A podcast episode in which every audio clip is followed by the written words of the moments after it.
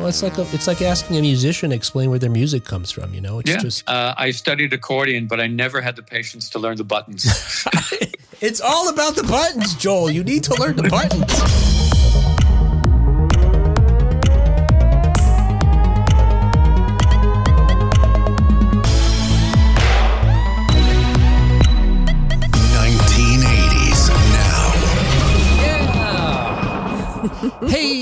Welcome to another special episode of 1980s Now. Our uh, our weekly uh, podcast, which you can hear every Monday, is a examination of the importance of 1980s pop culture and its continued influence today. And hey, we've got a oh well, first, hey, my name is Will. And uh, joining me, as always, are my friends and co-hosts, Kat and John. Hey guys, Hi guys. First time on the show, Will. Nice. It's rusty. We haven't done it in a while. I'm feeling rusty. Uh, anyway, so hey, this is really cool. So earlier this week we were talking about uh, how important casting is. Uh, in Some of our favorite uh, films throughout the 1980s. You know, we gave and we talked about some of the different uh, times in which the ultimate actor wasn't the first choice, where the ultimate actor or the original actor was fired or quit or whatever. Anyway, and sort of you know what the implications of those are. or was too short for the costume. Too short, yes. or was too egocentric for the costume. Are you talking about me? Yes. All right. Listen to the episode Jean Claude, to uh, go back in your trailer. to hear all Call about that. Anyway, but uh, so look, what you're about to hear, though, however, is our conversation with a legendary casting director who knows much more about this than we uh, do, Mr. Joel Thurm. He just uh, published a book, Sex, Drugs, and Pilot Season Confessions of a Casting Director. And seriously, guys, I'm going to tell, tell him this. This is truth in advertising. He has some sexy romps in this. Drugs are consumed, and definitely a lot of TV shows and a few films uh, were cast. Uh, but uh, Joel was there during the time, like the most pivotal time in our lives as far as television goes, uh, the Yep, 1980s. big time. Um, When he was there, he was the uh, vice president of talent and casting, working on shows like Cheers, Miami Vice, The Golden Girls, Seinfeld, LA Law, Chips, The Cosby Show, Facts of Life, and on and on. And I can keep going on. Turns out Jerry Seinfeld, not the first choice for Seinfeld. Yeah, no. Oh, That's not true at all. Yeah, no. It went to Johnny's Fly Swatter. Whack. The fly swat. exactly. Oh, right, whatever. That's all getting cut, right? Okay, so anyway, Just so, better make the edit. so look. well, I was gonna Yeah. gonna say, sounds like Joel really enjoyed being behind the scenes. Oh my He didn't gosh, have any need to you be. got to read his book. On many I- levels. I feel On like yeah, you're, you're talking more about the sexy stories, the spicy stories. right, probably. I don't know. I'll get to this with him, but so I'll just tell The you right now. druggy stories. Can I tell you this? I feel like this is talking out of school, even though it's in his book, oh no. because he dishes. Ah. I'm going to talk to him about uh, the the boy in the plastic bubble, a show that Uh-huh. traumatized me, a TV made for TV film. But in that Mm-hmm. film, uh, Robert Reed, you know, the father from the Brady Bunch, plays the father to John Travolta. And I, this Okay. seems so Joel. I feel so odd talking about this, even though you wrote about it. But he tells a story in his book about how during filming, Robert Reed was really uh, got really angry and curmudgeon and upset and was mistreating folks. And oh, so, like Will? Oh, what? Oh. And so, all right, this is where it's going to d- d- diverge. Maybe you didn't. Want, maybe you didn't want to say that, Kat. You want to take that out. Take that oh, back. Oh no, take because it he out. take it out. winds up visiting Robert Reed in his trailer, saying, help, trying Mm-hmm. to help him, you know, chill out. And he starts. It starts with the massage, and it leads Oh, elsewhere. Oh, I Wow. didn't anticipate that. Okay. Whatever. Mm, This is getting really awkward. anyway, that's not the only sexy story that he tells. Uh, Okay. I feel even weird saying that. Anyway, you know what? Just to change the whole mm-hmm. subject, okay, let's let's find out more about casting in the 1980s from Joel. Okay, we'll be back in just a moment with our guest today, Joel Thurm.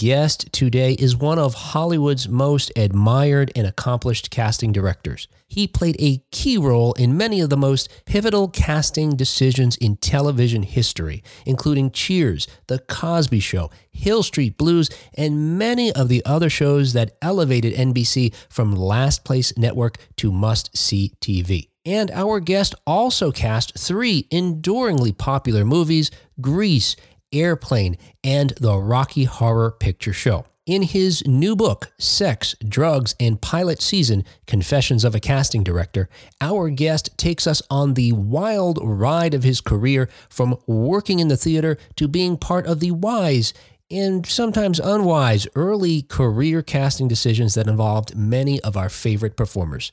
You can buy his book anywhere books are sold. Of course, to support a local bookstore, please go to bookshop.org to make your purchase. Please welcome to the show Joel Thurm. Thank you. Uh, hey, look, we're talking to you today about your book, Sex, Drugs, and Pilot Season Confessions of a Casting Director. And first thing I want to say is the title of the book is Truth in Advertising, folks. All of those topics there are covered. you know, it's look, as you write in your book here, you ultimately uh, you, you understand and that how your work has, as you say, defined the ethos of a generation. And I am of that generation, and the folks that listen to our show are.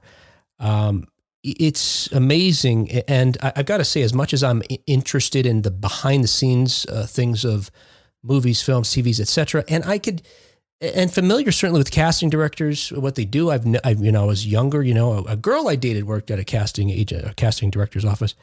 But even I felt am a culprit of not appreciating so thoroughly. I believe the work that you have done. It only occurs to me after reading your book how had other people been in certain roles, I they may not have been the shows that we love. And, and you know, why, why is it that you think your that type of work is not as appreciated as, as it should be?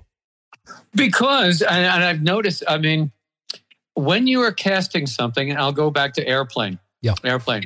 I finished casting Airplane, and the minute it was finished, the, the not the not the Airplane boys, but the producer Howard Koch. Yeah. That was the end of it. I never spoke to him again. Oh, In other words, your work is done. We don't need you anymore. Hmm. And also, um, and I'll go to another extreme person, Alan Carr on Grease. Well, Alan Carr took credit for everything on Grease. you know, I Yes. mean, so it's and, and directors tend to do directors and producers tend to do that. Yeah. I, I don't think it's willful. I really don't think it's willful. Mm. I think they genuinely forget where the idea came from. Yeah, yeah. And as you rightly point out, there is not an Academy Award for casting. And wow, Yeah. uh, reading that in your book, that is tragic. As you point out, you know, there's one for hair and makeup. But yeah, who are they doing the hair and makeup for? The actors that Joel found or, you know, cast. Yeah. Well, it blame Helen Mirren's husband, whose name I forgot. He's the head of the, well, he's the head of the Directors Guild, and Okay. the Directors Guild will not do that. Yeah. It's it's maybe it's giving away some of their power. I forgot the guy's name. He was a very good director, though, Right. uh, except in this area. Yeah. well, yeah, and I wonder if it, certainly, obviously, you don't like the DGA's role in protecting directors, but there is this certainly element. well, if you'll notice, they protect it to the point as you will never see the word casting director, except if it's a British product. Hmm. British products list casting directors as casting directors. American products must say casting by. Yeah, it's so silly. So, look, I want to get into some of the some of the work that you did specifically because it's just Please. fascinating, and also, again, it's so much tied to our experience, my experience growing up, and how it informed me. And and I want to start with the boy in the plastic bubble, and I'll tell you why.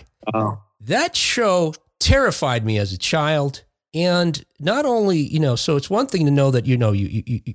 Uh, to think that you know we're talking to you as a casting director, so of course you think, well, John Travolta, you know, you played a role in that, of course. But no, more than that, you're the reason we even have that film again, that te- made for television movie that again scared me into thinking I was going to get some kind of mysterious disease. I'm sorry. Yeah.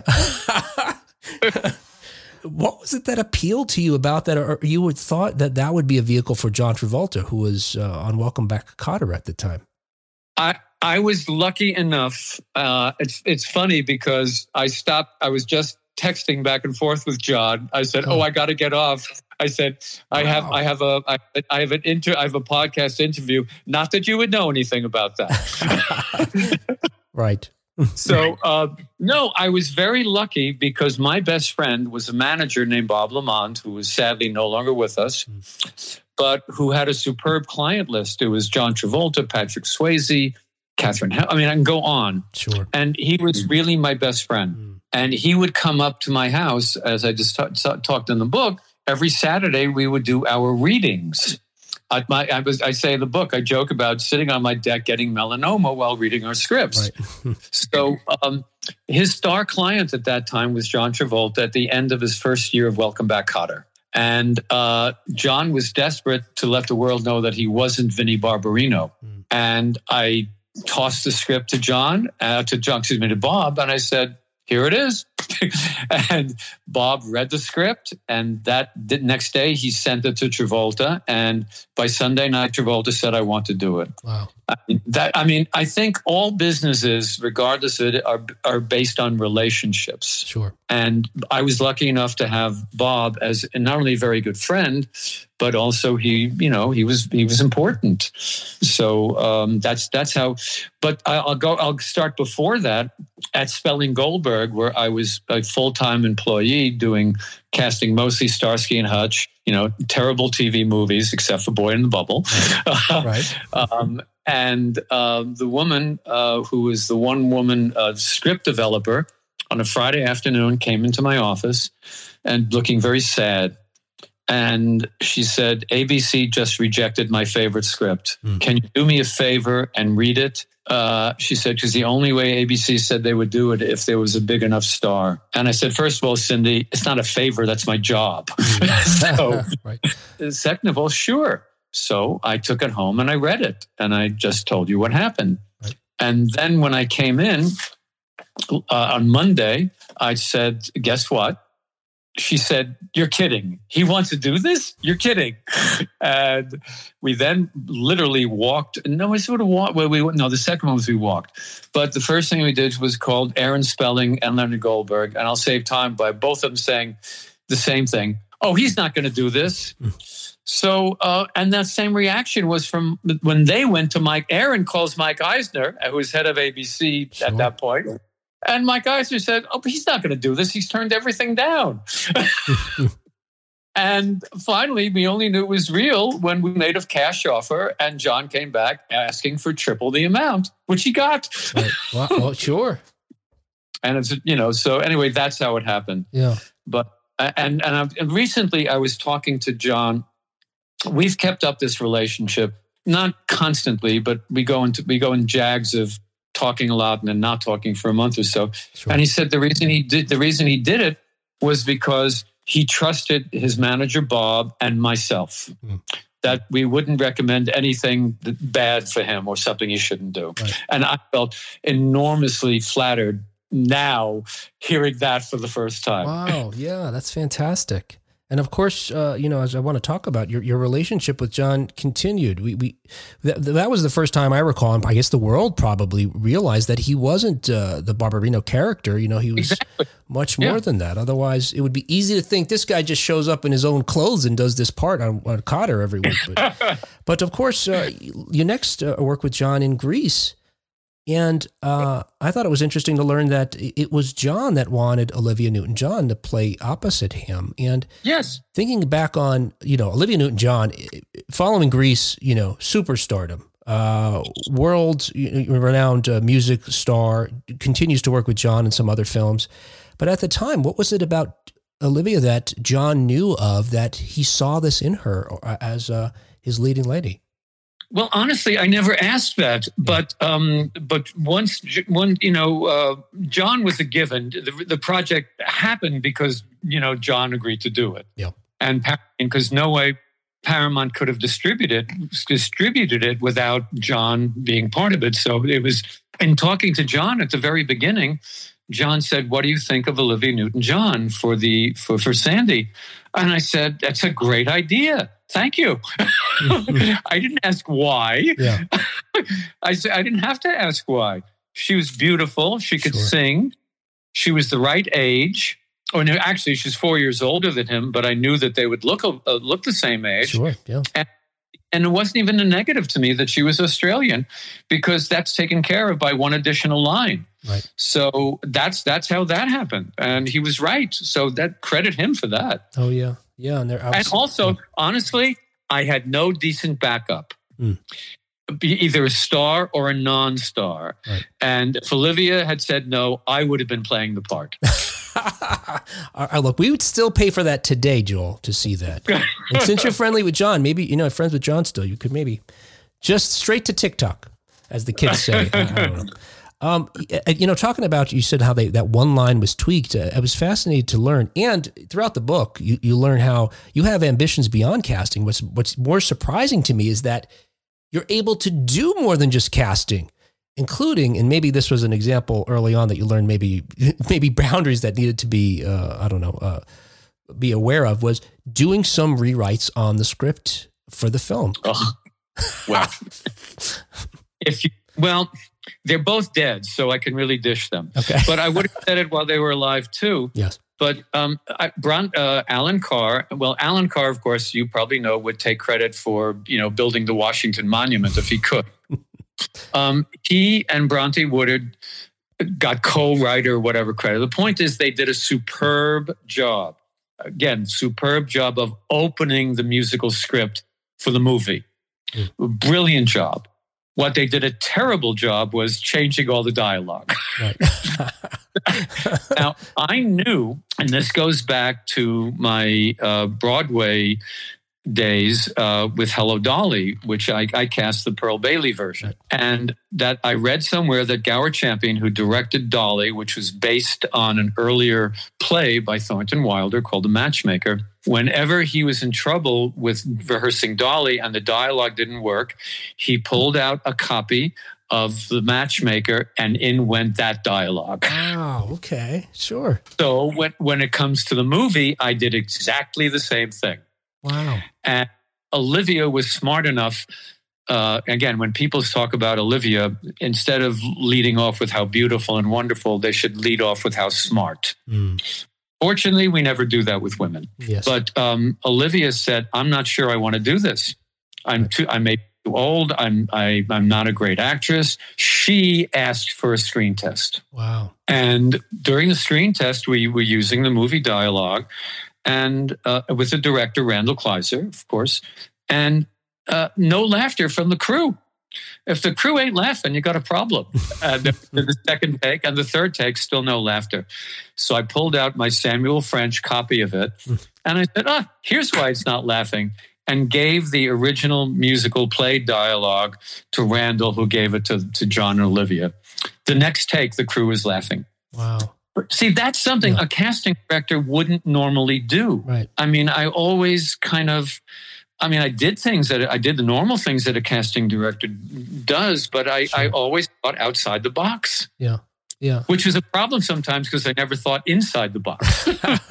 yeah and someone wanted, some people want you to stay in the box joel get back in your box well, everybody did, but fuck them. Yeah. well, hey, we're grateful. So you made me think. Oh yeah. So uh, and it's it's kind of look. You're, you, I don't have to tell you, but it's really fascinating how many of your so much kismet in your life. It seems like says so much.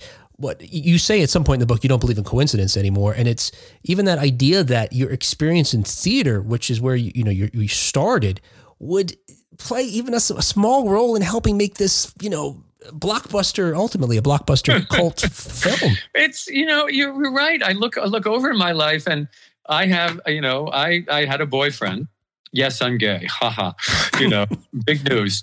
Um, who firmly believe there are no coincidences. Yep. And I've come to believe that you know a- absolutely 100. percent Yep. Is it a coincidence that I was working for David Merrick and I and I became a company manager, then casting director for Pearl Bailey Dolly. Right.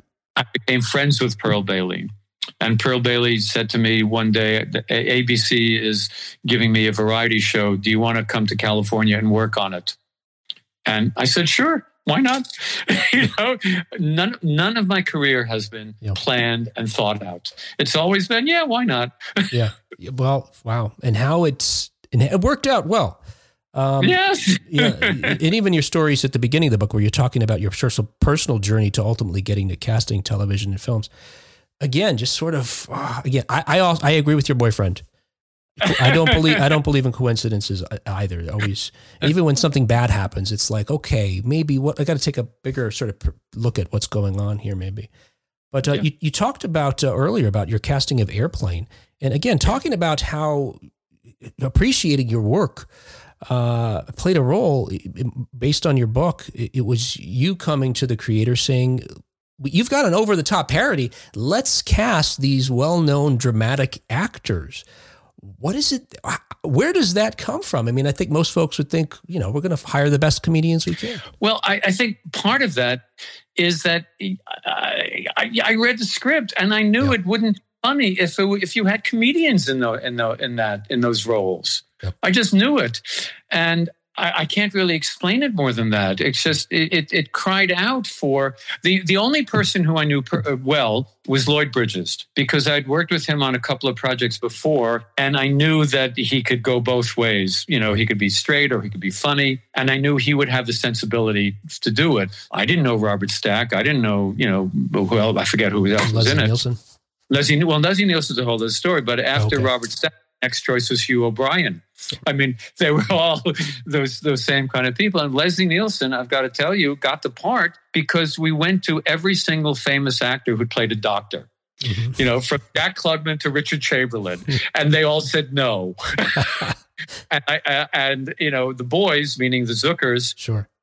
had seen Leslie Nielsen on a late night talk show being very funny. And that was the beginning of how Leslie Nielsen got in this got in this piece. Right. Oh, by the way, the casting suggestions that came down from Paramount were ludicrous. Mhm. Were absolutely ludicrous. So it was, and and the boys were thankful that Paramount was doing the movie, but at the same time, I think the only person on a list who got in, that on Paramount's list that got into the movie was Jimmie Walker. Mm, right. I don't know if you remember him in the movie, but he's he's the one, the window washer of the airplane, Okay. Wow. because Yeah. that was very popular. Not popular, but in New York, panhandlers would wash Oh, your yeah. window, expect a buck. Yeah, yes, I, I recall that about New York, especially too. and um, look, you essentially gave Leslie Nielsen a new career. You know, he had only been in dramatic parts till then, and folks saw his potential, and he got leveraged in you know uh, so many uh, vehicles after that that were hilarious. Well, he became the boys' muse, if you will, because they were involved with all of his subsequent projects. You know, all the TV series. I forgot what it was called. The police squad, yeah, he was their perfect news. He really was. Yeah. And Peter Graves got in the movie because, how do I say this not delicate? When I was a little kid, I was in love with Peter Graves. I Mhm. wanted him badly to be my father oh, because I watched Saturday morning television where he had a show. He had a kiddie show, a kids show, oh, a half hour black and white thing called the, the show was named was called Fury. The story about Hmm. a horse and the boy who loved him. right, right, and that was the whole And if you're- title. That was well. That, that was the voiceover that came Oh. over after the title, Right. and uh, and it was a um, what do you call it? It was the airplane thing. It was uh, the boy's father, uh, little boy in the in the in the television. Pre, he was a pilot. Right, right, right. So there was so many con- confluences or Yeah. conflu or whatever. Yeah, and talking about Conflui, uh, I thought it was. what is it like to, uh, as, you know, you're younger, you see Ethel Merman in, in '59 performing on stage, and then an airplane. The boys are talking about we need an Ethel Merman type, and you're like, let's get Ethel Merman. No, my my exact phrase was, "Well, have you ever thought of Ethel Merman?" Oh, and which and and they said, "Would she do this?" And I said, "She's in makeup and circling the building." You know, it just that's certain things a casting director would know. I mean, you know, why wouldn't she do it? what is the experience of admiring these folks, Peter Graves, Ethel Merman, and then ultimately getting to work with them, hire them, even give them work? Well, it it, it all started because um, I was an unathletic kid Yeah. when it came to anything involving a hand, an eye, and a ball. I have no hand-eye coordination. Right. I excelled at everything else. I was a great swimmer. I was a great runner. I, I, I in my mid fifties, I was a long distance bicycle rider. So, um, because what I did, but because in, in Brooklyn, you know, you played stickball in the street.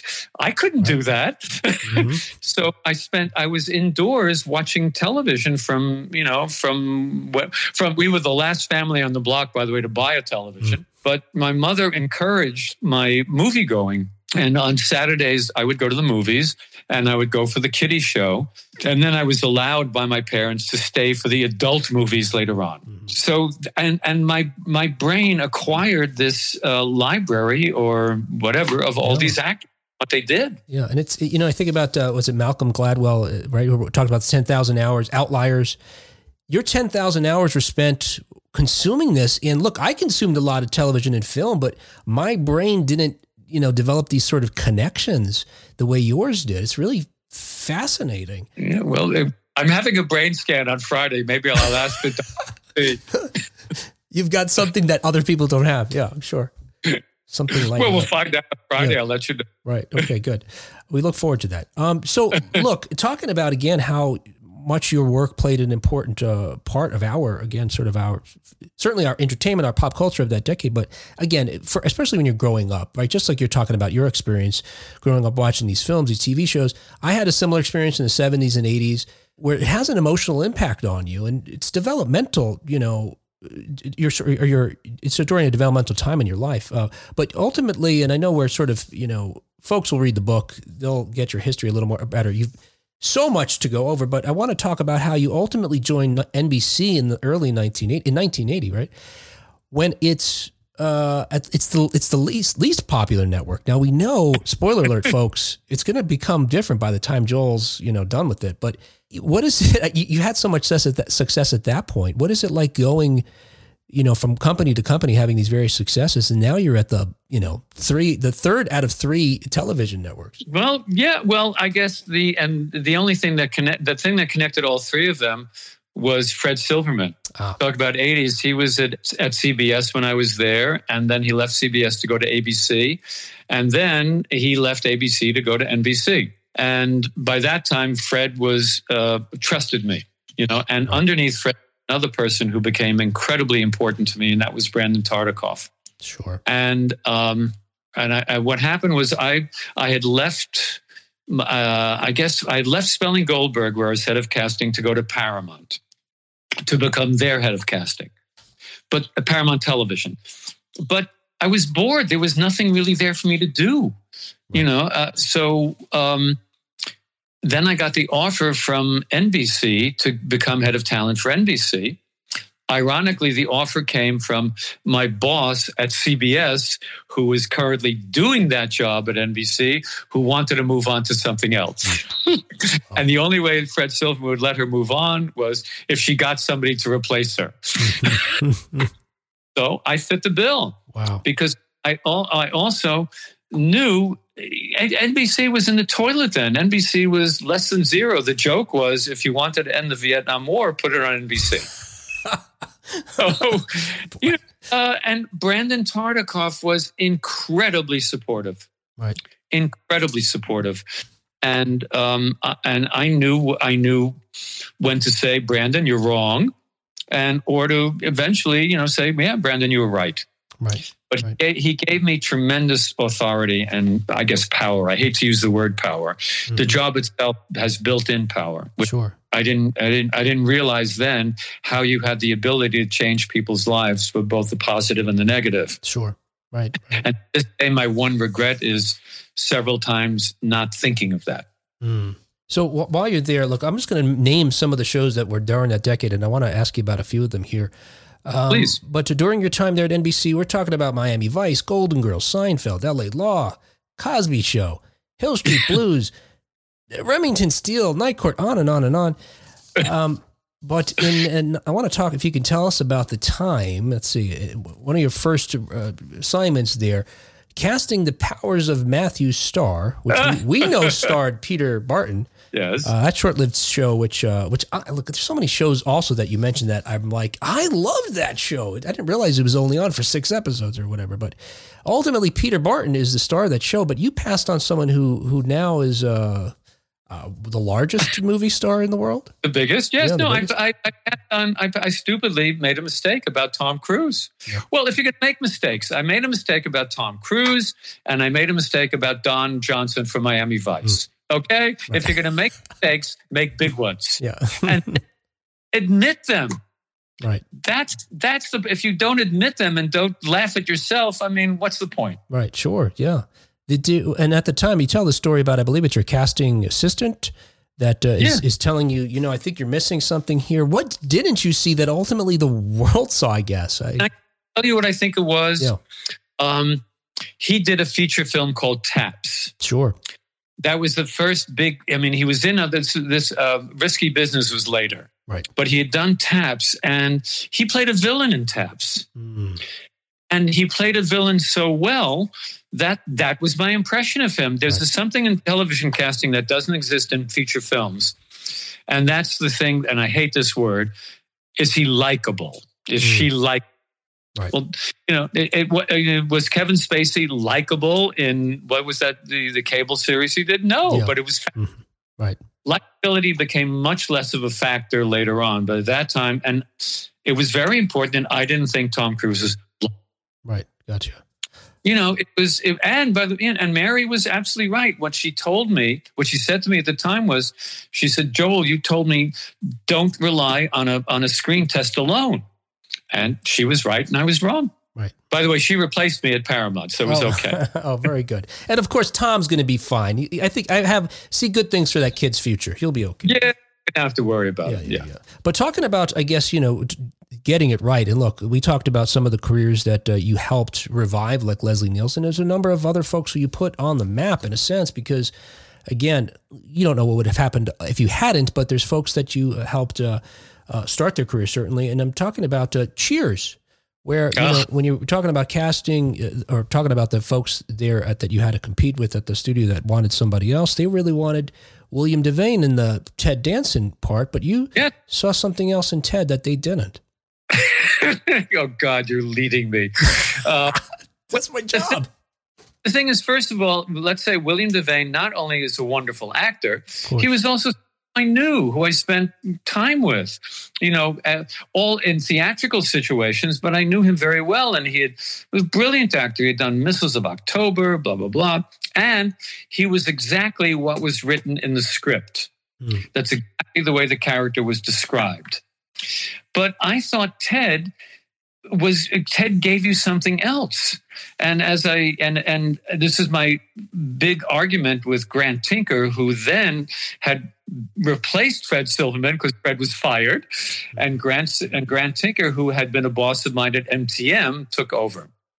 And as I- I'll never forget this, uh, after three people auditioned, and the the other man who auditioned is God, his name just went in my head, football player, Fred Dryer. Okay. So those, those were the three guys who auditioned. Fred was dismissed because he wasn't funny at all. Right. But then this room, if you can imagine, and not one woman is in this room making this decision about a.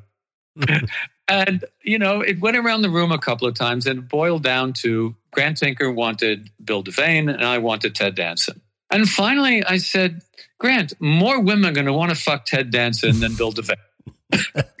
and Grant, who is very pop, very polite and I mean, come on, he was he was always dressed like he came out of a Brooks Brothers catalog with with a Easter colored cashmere sweater draped around his shoulders. Right. When he said the word fuck, he visibly gr- made a movement as if he was clutching his pearls.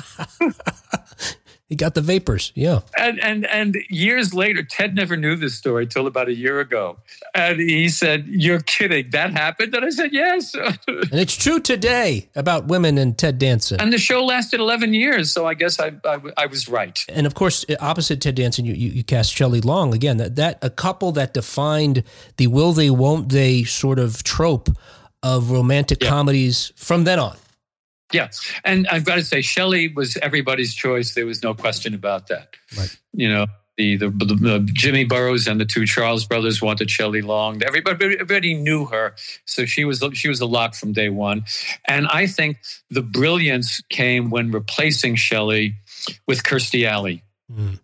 Yes. That was it wasn't me, by the way, but it was brilliant. Right. Yeah, no, absolutely.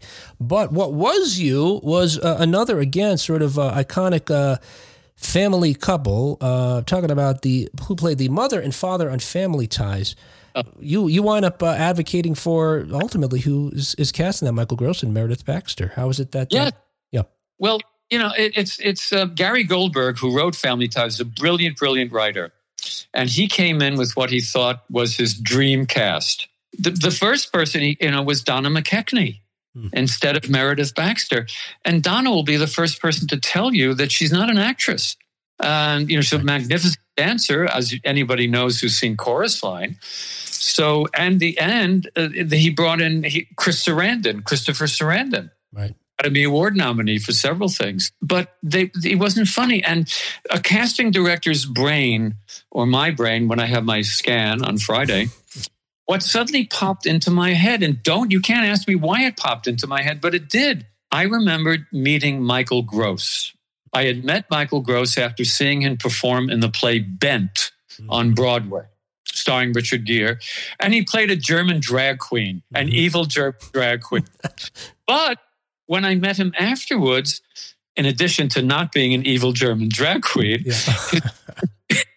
his voice sounded, if you close your eyes, he sounded like Alan Alda. yeah. Absolutely. What's wrong with that? And he does. And I brought him in and he got the part. That's amazing. You know, by the way, Michael J. Fox was not my idea. That was the wonderful, wonderful casting director, Judith Weiner. Right. But what I did was fight with Brandon because Brandon didn't want uh, Michael. Yeah.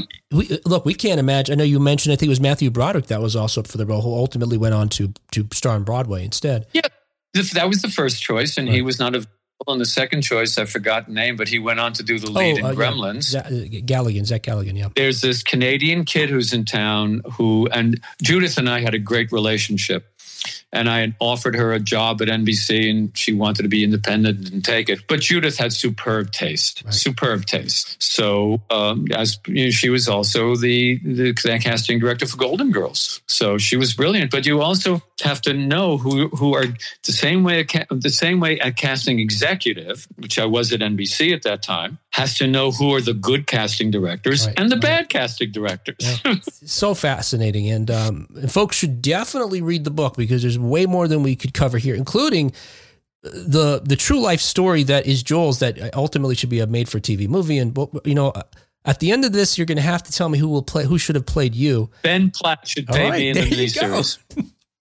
Oh, he's fantastic. Yeah, that would be great. So again, we talked about uh, folks that you helped a number of uh, folks uh, uh, or be discovered, and you had two casting assistants, right? Casting assistants in ten year period of time, and one of them happened to be the matriarch of ultimately uh, a family of very talented uh, actors. Okay, now to be to be accurate, these were secretaries. Okay, secretaries. All right, so uh, Yep. All the secretaries. They were my and and I think that I pat myself on the back for in ten years only having two secretaries. Because you know I, I'm I'm a very good boss, or I think I was a very good. But well, they'll they'll testify too. But you're talking about a woman whose name then was Arlyn Phoenix. right, And Arlyn Phoenix, the minute she walked into my uh, uh, office, uh, by the way, Arlyn Phoenix was not recommended by NBC's Human Resources. I had called a friend of mine at NBC and said, he said, they're all horrible. He said, but I had a temp by the name of Arlyn Phoenix. Make it, tell NBC that's who you want. wow. See, remember there were no coincidences? Uh, yep, absolutely, yeah. Oh, Arlyn walked in, and the minute she walked in the office, I, I knew it was a match. She got my New York humor. I got her New York humor because she's from the Bronx. Oh, And um, everything that she said, why she couldn't do the job, I countered.